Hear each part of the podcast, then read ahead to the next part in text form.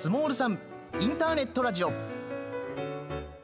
こちらは中小企業サポートネットワークスモールさんがお届けするインターネットラジオです。スモールさんでは現在1600名に上る中小企業経営者が専門家と共に学び成長しています。お聞きの皆様もまだの方はぜひお仲間になってください。さて本日の放送は？友とリエコのものづくりサポーターズ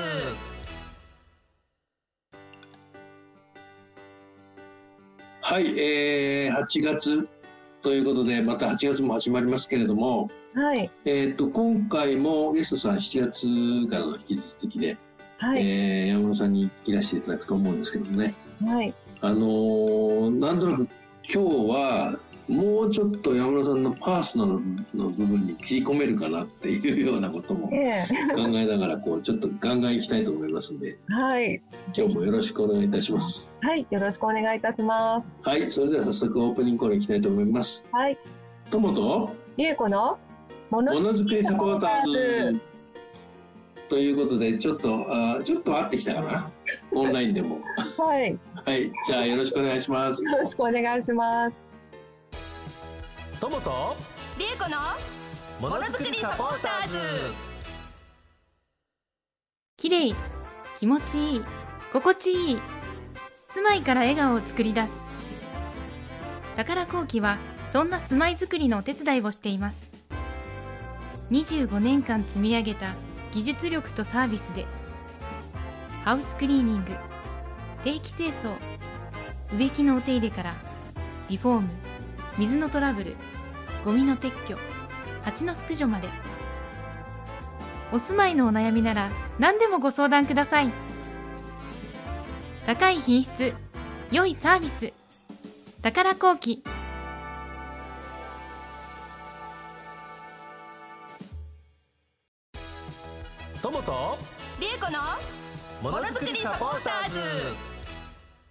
はいえーとじゃあ早速8月の本編の方に行きたいと思いますけれども改めまして、えーゲストの紹介をお願いいたしますはい。オフィスニューフィールド代表山室茂人さんにお越しいただいております。よろしくお願いいたしよます。ろしくお願いします。山室です。山村さん今回もよろしくお願いいたします今回もお願いします。はいまああのね、前回の放送ちょっと聞いていただけると分かると思うんですけども、まあ、山村さんがこう今現状、えーオフィスニューフィールドという会社に至るまでの経緯とか、まあ、どんないきさつがあったのかっていうのをちょっとお聞きした感じだったんですけれども、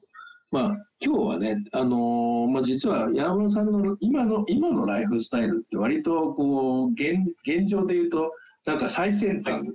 な感じがするんですよね、僕なんかですと。やっぱりライフワークバランスとかっていうキーワードを見てもそうだし、こうタイムカード、まあ、基本的にタイムカードないですよね。ないですね。はい。もう24時間365日だと思うんですけども、そうですはいまあ、。そういうライフスタイルっていうのはこう、パッと見、こう、すごく今、魅力的にはお思うと思うんですよ。はい。時代の最先端ですし。うん。ただ、まあ、実際だけど、そこにたどり着くのは狙ったもんじゃない部分もあるでしょうし、はい。そんなに簡単なことでもないでしょうし、はいい。ろんなことがあると思うんですね。はい。で、そんな中で、今、山村さんって例えば、はいライフワークバランスみたいな観点で見たときに、はい。こう典型的な一日とか典型的な一週間ってどんな感じの働き方をされてるんですか？そうですね。あのー今は、まだあの、実言うとですね、ちょっとあの、去年あの、コロナが、もうあれだけちょっと蔓延して、で、去年1年間は実言うと、えっ、と、これもちょっと助けていただいたんですけど、とある会社さんのところに、えっと、週4回、あのー業務委託っていう形で、ほとんどちょっとサラリーマンみたいなことをしたんですね。はい。で、まあ当然そこって、あの、先ほどの話もちょっと下世話になるんですけれど、うん。やっぱり、あの、売り上げ当然下がりますし、うん。売り上げ下がっちゃうと、まあ当然利益もそうですし、生活もそうですし、で、生活もそうなるとは、まああの、本当ライフバランスっていうところもちょっと崩れちゃうところだったんで、そこでやっぱり、あのこと助けていただいて、ちょっとうちで1年やってみるっていうようなところもあって、うんはい、そこでまあちょっと助けていただいたところもあったんですけれど、まあ、その1年、本当、実際とあの朝5時起きして6時に家を出て、あの、この年まであの、電車通勤ってしたことなかったんですけど、そういうことを1年間ちょっとやってみました。はい。で、そこで、あの、いや、これをあの、十何年、20年ぐらいやられてる、やっぱり、先輩、会社員の方々っているんだなっていうところを、あの、見て、実は今、あの、そのご質問のところで、ちょうど僕の中の、あの、考え方が、まあ、若干変わったところもあるんですけれど、あの、通常の場合ですと大体もう、あの、午前中は、あの、お客様のところに納品があって、で、午後から夕方までは、えー事務所の方で、いろいろその、えー調べ物があってと。はい。で、そこでのところでちょっと入れ始めてきたのっていうのは、やっぱり趣味入れようと。うんはい。で、それが場合によっては午前中に趣味入れちゃう場合もあったりしうんます。はい。午前中趣味入れちゃって、えっ、と、午後から、あの、お仕事しようとか、ももしくは午前中と午後のお仕事の間のところで趣味入れようとか、うんっていうところで、ワンクッションやっぱりなんか、あの、全然違うものをちょっと入れたいな。うんっていう、あの、生活を今ちょっとしているような感じです。はい。だからなんでしょう、あの、メリハリって言ったらすごいかっこいい言い方なんですけど、メリハリは正直言ってそこまでついてないです。うんはい。でも、あのーなんでしょう、お仕事した後にちょっとこれで息抜きをしてとか、まあ、例えば土日に息抜きがあるから金曜まで頑張ろうとか、っていうようなことで、あのー実は結構あの趣味多いんですよね。趣味が多いですか？だから一つ二つだったらそういうところはないんですけど、だけど、あのー前回ちょっとお話ししたプラモデルもそうなんですけれど、うんあのーバンド活動もやったりとか、ああ、そんな趣味も。はい。あとは、バンドって言ったら結構一人じゃないじゃないですか。一人じゃないです。あのーし、しかもそのバンドも二つやってます。で、一つは、あのーちょっと地域貢献で、あの、親父バンドって言って、もう、僕がもう一番最年少なんですけれど、あのー例えば、公民館祭りとか盆踊りとか、まあ今ちょっともう、去年から今年からってもう全くできてないんですけれど、あのちょっと地場の、あのご年配の方々が喜んでいていただけるような曲をやったりとか、っていうバンドもやりながら、あとはもう個人的な自分がやってる方でロックやったりだとか、あのいろいろとやってて、まあそっちの方は、あのーまあストリートライブやったりだとか、っていうところのあのオーディション出たりだとかっていうような形でやったりもするんですけれど、だからあのーなんかやっぱり趣味いっぱいあるんで、うんなんかそっちの方もやりたいな、仕事もしたいな、じゃあどうしようかな、じゃあ真ん中に組み込んじゃえっていうようなやり方を して今生きてる感じです。なるほどね。はい。だからまあ、まあでも趣味がいっぱいあって仕事もっていうとこうなんだろう決めないでこう回しながら全部やっていくっていうイメージじゃなくてできないですよね。そうですね。だからその中でも結局あの、これもちょっとこじつけかもしれないんですけど、そのプラモデルの場合もそうですし、あの、バンドもそうなんですけど、やっぱり作るんですね。人と一緒に作る。まあ、プラモデルの場合はもうちょっと自分で作るっていうところがあったりするんですけれど、あの、バンドの場合っていうのは、まあ僕はあの実はキーボードなんですけれど、やっぱりボーカルいて、ドラムがいて、ギターがいて、ベースがいてっていうことになると、もうこの5人のそれぞれのやっぱり、あの、いいところがあったところで初めてパーンっていい音が出て、ああ、気持ちいいっていうようなことになんで、実はこれもちょっとお仕事的なところにも延長するところではあるんですね。だから、あの、今ちょっと自分で話して、ふっと今、ちょっと気づいたんですけど、あの、作るっていうことがもしかしたら僕好きなのかもしれないです。うんまあ作るっていうかあれですねあの物を作るっていうんじゃなくてなんかことをことを作るというかそうですね。なんかそんなはいイメージですよね。そうですね。だから仕事はものづくり屋で、趣味はことづくり屋みうんであとやっぱり人が好きなんです的にもかね。ものづくり屋でもあり、ことづくり屋でもありっていうところがうんあるかもしれません。はい。人間好きですよね。そうですね。あの大好きですね。うんはい。寂しがり屋なのかもしれないですけれど。まあでも逆にね言うとやっぱりあの嫌な思いもしてきてるだろうなっていうのもなんとなく思うんですけど、はい。そういう意味でいいいい思いも悪い思いもやっぱり人って好きだとやそれは避けられないなって思うんですけどそうですね。うんまあ、あのーお仕事的な部分のところでもやっぱり、ちょっと時代の関係で、あのーお得意様が、あのー例えばもうお店畳まれたとかうんっていう時にも、やっぱり、あの、そこで、まあ、損害しちゃった時もあります。うんはい。でもその時っていうのもやっぱり、あのー加工された方にはやっぱり迷惑かけられないなっていうことで、自分でしょうかっていう時もありましたし、はい。だから、あのー自分なりでも、やっぱり、いい悪いっていうところはあったかと思うんですけど、でもそのいい悪いの部分っていうところも全部ひっくるみで、あのー自分一人じゃできないんで、うん、進むしかないのかなっていうところで。だから仲間から言われるのはしぶといって言われます。はい。やっぱり、あの、一人でやってて、自分でやっぱり工場も持ってるわけでもなく、あの、本当にもう柱になるようなお客様っていうところがもうメインでいらっしゃるっていうわけでもなく、うん。で、まあ今回のコロナもそうですし、まあいろいろとやっぱりそのビジネスシーンのところでは、やっぱりうまいこと言ったとき、あの、へこんだときってあるかと思うんですけど、やっぱり、あの、仲間からすると、いや、これ多分山室ダメだろうって思われたりしてたんですけど、その時に、あの、どなたかが手差し伸べてくれるんですね、ありがたいことに。こっちの方向行った方がいいよとか、こういうことした方がいいよとか、って言ってまたちょっと、あの、ギュンとは、その、いきなり右肩上がりってわけではないんですけど、またそこから方向転換して上がっていったりとかっていうことがあって、だからもう自分一人の考えだけじゃなくて、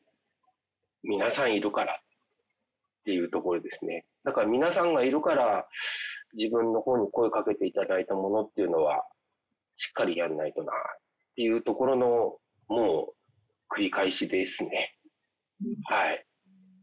もうそこだけしかなんかないかな。なんか僕自身、あのよく、なんだろう、思うことは、僕ってあの、のび太だと思うんですよ。ドラえもんの。はい。で、ドラえもんに泣きつくんですよ。うんで、加工していただける方、お客様がドラえもんなんですね。例えば加工の場合だったら、こんなことを頼まれたっていうのをドラえもんに頼みに行ったら、いや、こんな加工があるよって一番適材なものっていうのを4次元ポケットから出してくれるんですけれど、はい。だからもうそういうドラえもんがいるっていうところなんですけど、これ、ちょっとこじつけになるんですけど、のび太とドラえもんって信頼関係ないと、ああいう風に成り立たないと思うんですよね。うん、ドラえもんがな、もうのび太めんどくせえやっていうことになっちゃったら、ドラえもんも4次元ポケットから戻って絶対出さないと思うんですけれど、うんはい。だからドラえもんである、あの、お客様とか、加工先さんが、まあ、山室が言うんだったら、じゃあ、はい、これっていうふうに出していただけるっていうところが、うん、あの、ずっと続いて、なんとか9年、余曲折ある中でもできたのかなっていうふうには思ってます。はい。今、協力会社ってどれぐらいも持たれてるんですか？えっ、と、そうですね。えっ、と、30社ぐらいはいらっしゃって、で、やっぱりそれも、あの、いろいろとやっぱり頼まれることによって、あの、日々探索していくので、お付き合いするようになると、やっぱりそれだけまた増えていってるんで、はい。今で言うと、また新しいことをちょっと今、あの、リサーチしてるところもあるんで、そこの会社さんと、あの、またつながるようになれば、また4、5社増えていくと思います。はい。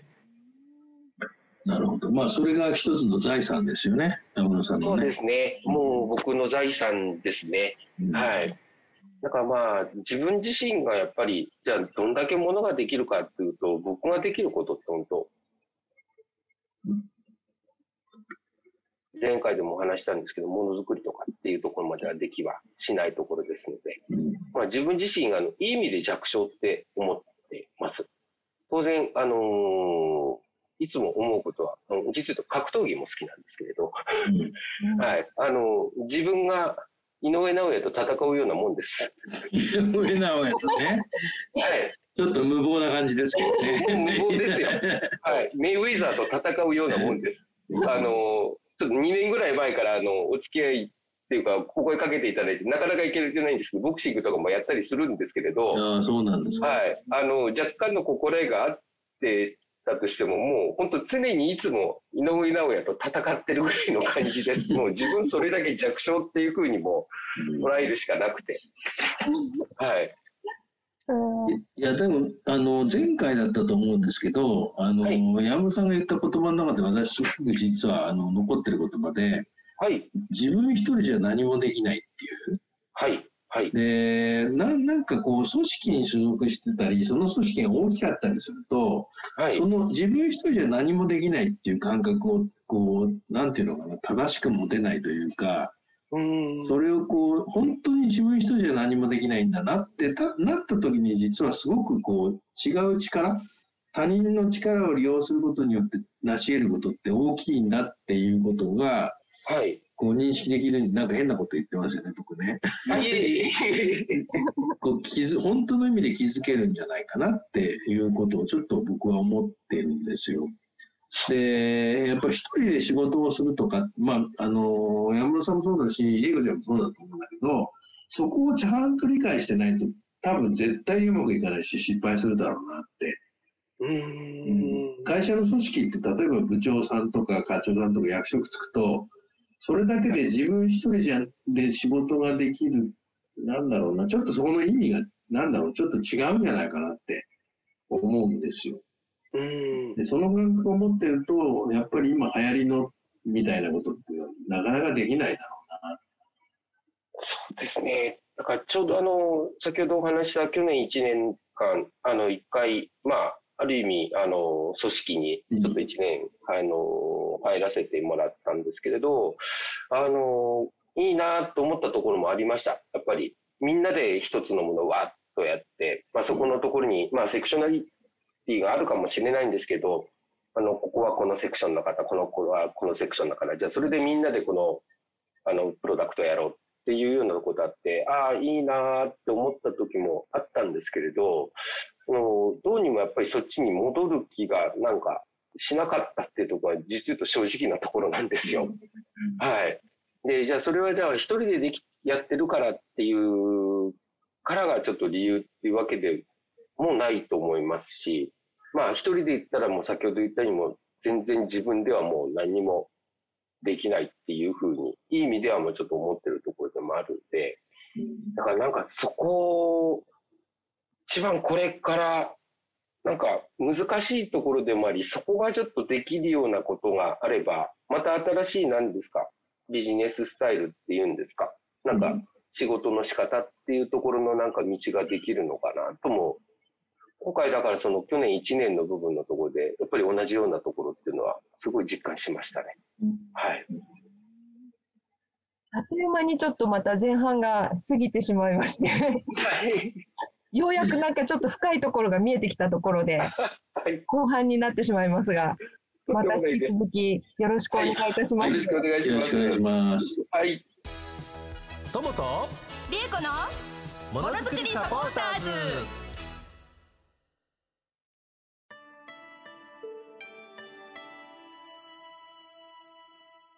日本一おいしいどら焼きをはじめ中尾清月堂には春夏秋冬季節をお届けできる一品がいつもあります。味わい彩り時を受け継ぐ技心をつなぐひとときのために伝え愛された菓子心。富山県高岡市の伝統の和菓子屋中尾清月堂に来られんか？はい、えーと、これまでね、前回と今回、まあ、前半ということでお話聞いてきたんですけれども、まあ、あの、どうですか、イメージ、ええ。山田さんのイメージってちょっとはい。も持っててきました？あ、そうですね。あの、ともさんさっきおっしゃった、その、一人で何にもできないって。いや、それだったら、その、サラリーマンで、の方がいいんじゃないの？って思うけど、その、一人でもできないっていう、あ、一人じゃできないって、その感覚が、なんていうのかな。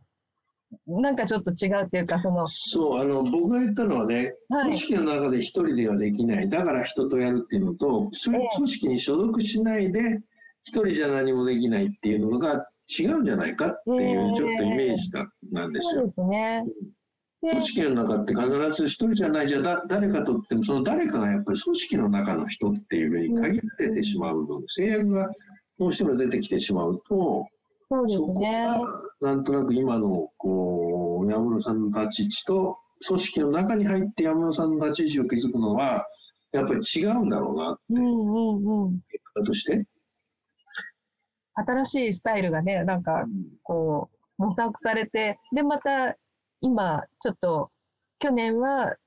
4日間サラリーマンみたいなこともなさってるとおっしゃってたけれども、で、今やっぱりご自身のスタイルにまた戻られた感じなわけですよね。うんそこで何かを思ったから、やはりこちらがというふうに思えたと思うんですけど、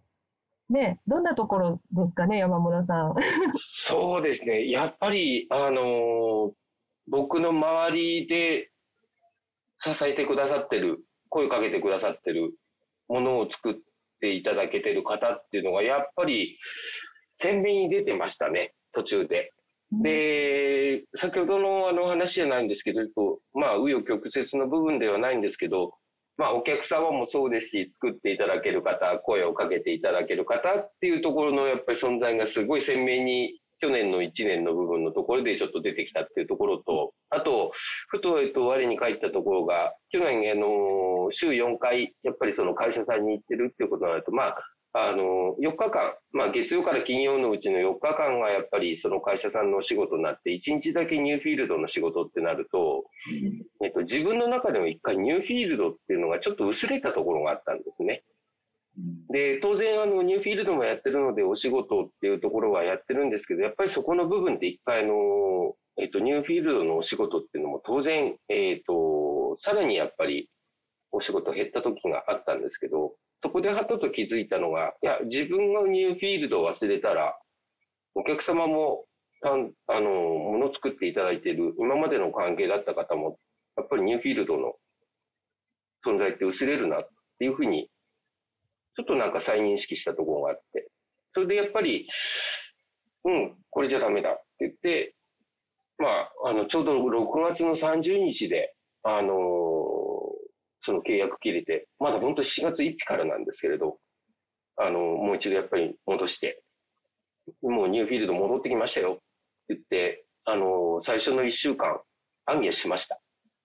あの、お客さんにも連絡しましたし、あの、過去先さんにも、たら、いきなり、はい、ありがたくお仕事もいただきました。復帰策をいただきましたけど。はい。だからやっぱりあの、ニューフィールドっていう部分のところが自分自身なんだなって、その会社名っていうことじゃなくて、ニューフィールドが僕自身なんだなっていうふうな、でもちょっとかっこいい言い方しちゃうんですけれど、あの、やっぱりそういうふうに皆さん思っていただいているところがあって、そういう方々がいるからまたここに戻ってこようかなというところで、本当はあの、例えば生活だけのためだったら、あの、組織の方にいた方が一番、今のこの世の中だったらまだ安定するんですけれど、でもやっぱり、うん、待っててくれる人がいるっていうか、いてくれる人っていう存在がでかかったので、戻ってきたっていうところですね。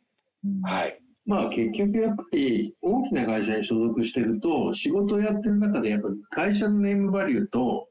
個人個人っていうののこう帰帰りがあるんでだと思うんですよね。だけど今の山室さんの話聞くとやっぱりニューフィールドイコール山室さんであり山室さんイコールニューフィールドでありってそこがもうこう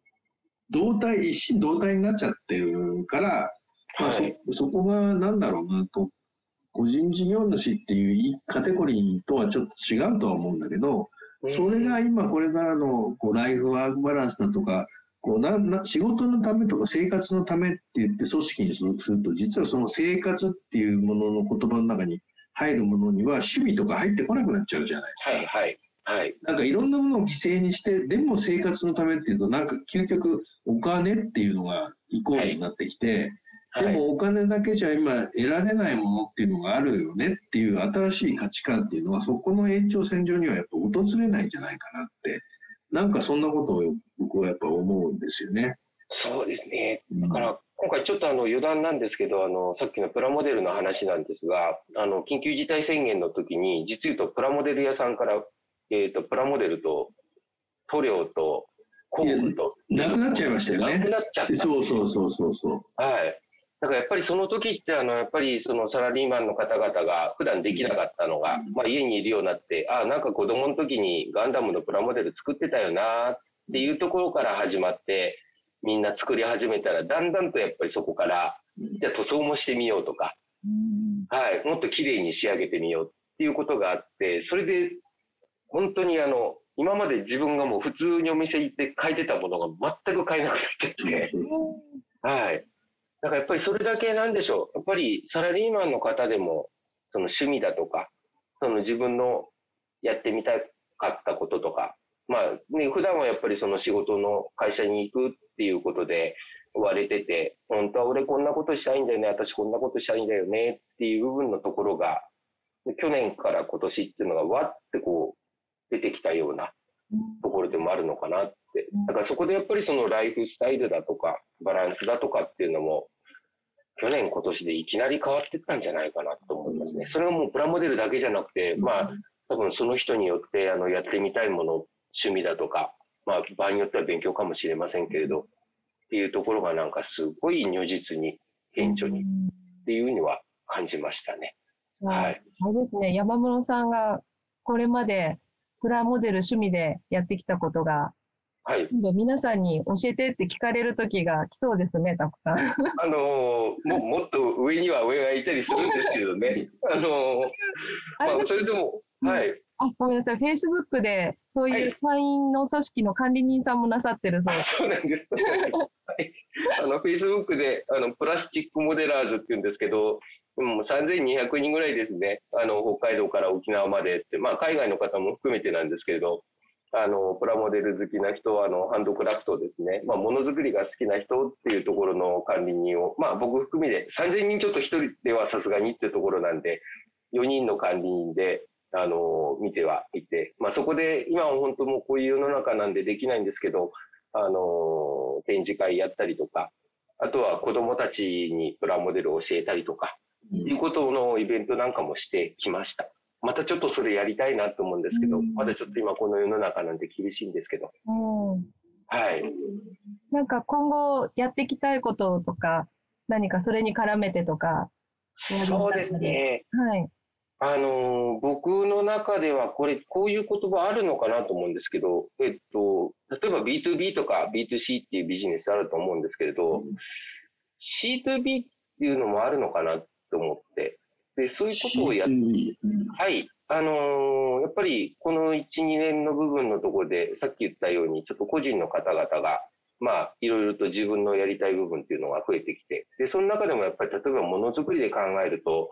あのーもう Amazon で 3D プリンターも普通の人がもう買えちゃうせ時代になってますし、CAD なんかも、あのー個人で扱えたりとか、まあ、CG なんかも、あのソフトなんか、まあ、安くっていうところであって、割とやっぱり、あの、個人で、あのーやっぱり、ものづくりだとか、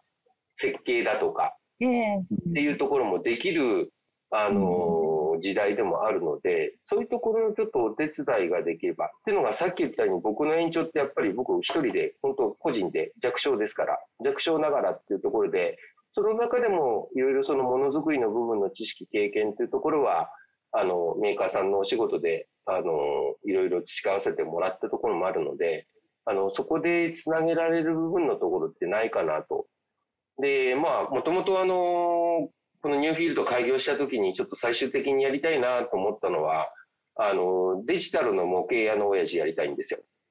うんデジタルなんですね。はい。デジタルの模型屋の親父で。昔あの、模型屋さんってあの、近所にあって、プラモデル買って作り方わかんないと親父さんのところ持ってって、親父さんここわかんないんだって言うと、いや、こうやって作るんだよって教えてもらって、わーいっていう時があったんですけれど、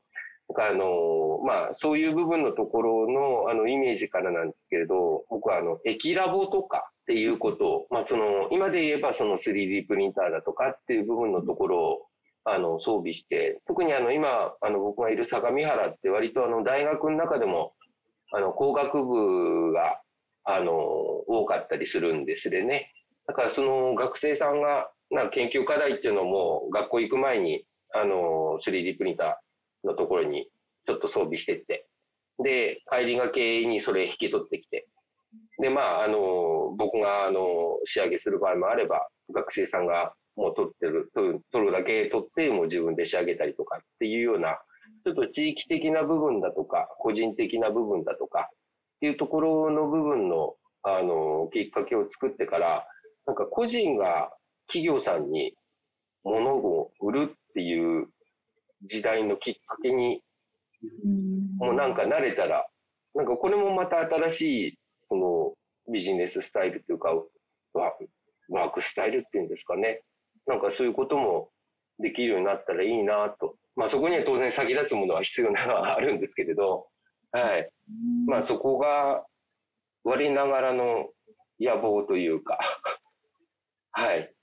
今後はそういうことをやっていきたいなと。今までやってきたその知識、経験というのは会社さんのために、会社さんと会社さんをまあつなげてあげたり、会社さんが思ってるものづくりだとかっていうところをやってたんですけど、個人が作るものっていうのも、こちらでいろいろアドバイスできたらいいかなというような部分はちょっと考えているところであります。面白いですね。新しい発想で。駅に、駅に学生さんが集まるところをことづくって、はい、そうですね。なんか駅に、例えば 3D プリンターバーっといくつか並べといて、はい。あの、いや、お、おっちゃん、あの、今日プリンター空いてるって、いや、これ空いてるよって言って、はい、もうちょっとあの仕上げする時間がないから、おっちゃんやっといてよって、分かった。そういう、そういうやつじゃないです。で、そこからそういうあの学生たちがなんかまた新しいことをあの考えたりだとか、その学生とは限らずに、本当趣味で CG をやられてる方とか、けどやられてる方が、ふっとデータを持ってきて、ちょっと作りたいんだっていうのもありかもしれませんし、はい。なんかそういう本当にあの身近な部分のところでのお手伝いというか、支援というところもできたらいいかなと、はい。あのー、考えてはいます。ちょっとまだおぼろげなところではあるんですけれど、はい。そこがまあちょっと成り立つようだったら、まあ実言うともあと僕2年ちょっとで、普通のサラリーマンさんで言うともう定年なんですよ。はい、もう57超えてるんで、はい。そうすると、あの、個人事業主って変な話、死ぬまでできるじゃないですか。そうです、そうです。だって定年っていうコンセプト自体、組織の側からのコンセプトですからね。はい、そうですね。働いてる人には定年って別に必要ないですから。はい。それなんでありがたいことに今、その組織の人ではなく、まあ個人事業主っていう形なんで、まあこの見続く限り、もう本当に頭真っ白だって腰曲がっちゃったとしても、うん、なんかものづくりにはずっと携わってて、はい。いうことができればいいかなっていう。はい。でもやっぱりずっと聞いてて思うんですけど、あの、山室さん、あの、今、今現在もホームページ持たれてないっていうおっしゃったやつじゃないですか。はい。はい。で、やられてることもすべて、やっぱり、その、いわゆる流行りのネットでワンストップとかそういうんではないんですよね。そうですね。つなぐって言っても、どっちかっていうと、すごいアナログチックで、はい、あの人のこういう性格、まあ場合によっちゃあの人ってこういう性格だしなとか、はい、そんなところも多分ちゃんと考えながらマッチングとかもしてるんだろうなとか、そうですね。そんなことを思っ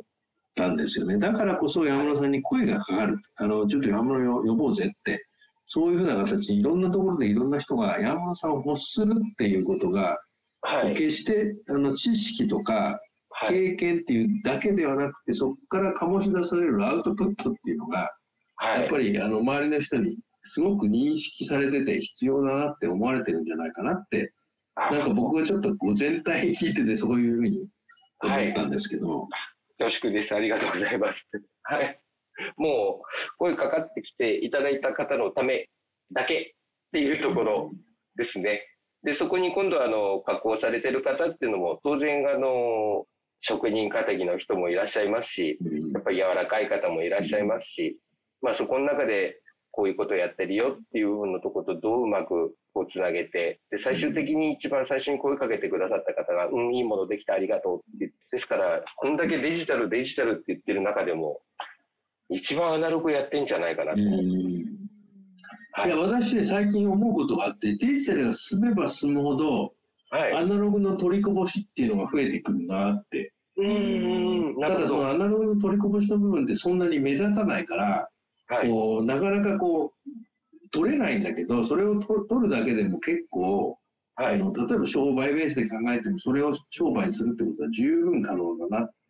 ただ、それを商売としてやっていこうとすると、ある組織の形みたいのでは無理だな。うんもう一人一人個人に近く、はい。い、ろんなところでそれをこうキャッチしていくっていう役割は、もう十分できるんじゃないかなっていうのを思ってて、実は今日山村さんの話聞いて、山村さんってそういうところにいらっしゃるのかなって思ったんですよ。結構か加減軸はあるっていうことなんですかね。うん。もうくるくるくるじゃないですけれど。だからもちろんあん今までの安定とか、はいこうそういう言葉とはちょっとこう全然違うところになってしまうと思うんだけど、はい。やっぱりあの去年1年ちょっとある組織に所属してたっていうのも部分で今そういうふうにしてその1年間はそうすればいいじゃないかでもまた戻ってくればいいんだからっていうそういうこう普遍じゃないんだけど、はい。やっぱりそれが一つの生きていく術あの臨機応変っていううーん。そういうこうなんとなく昔と違ってそういうキーワードがだんだんだんだん実践していくとはい。実践していける時代っていうのかなうんだから企業が副業副業を認めるっていう中で副業をやるのはまだまだ違うなって僕は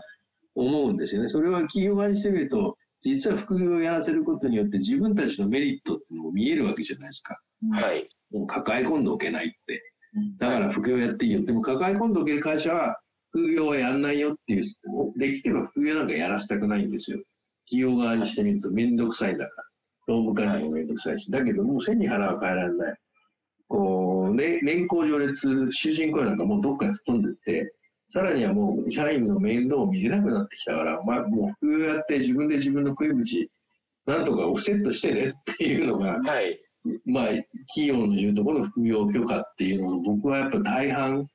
はい。なんじゃないかなって思うと、はい。やっぱりそこのいわくから出ていくっていうことをしないと、本当の副業というか、こう独立っていうのはできないんだろうなって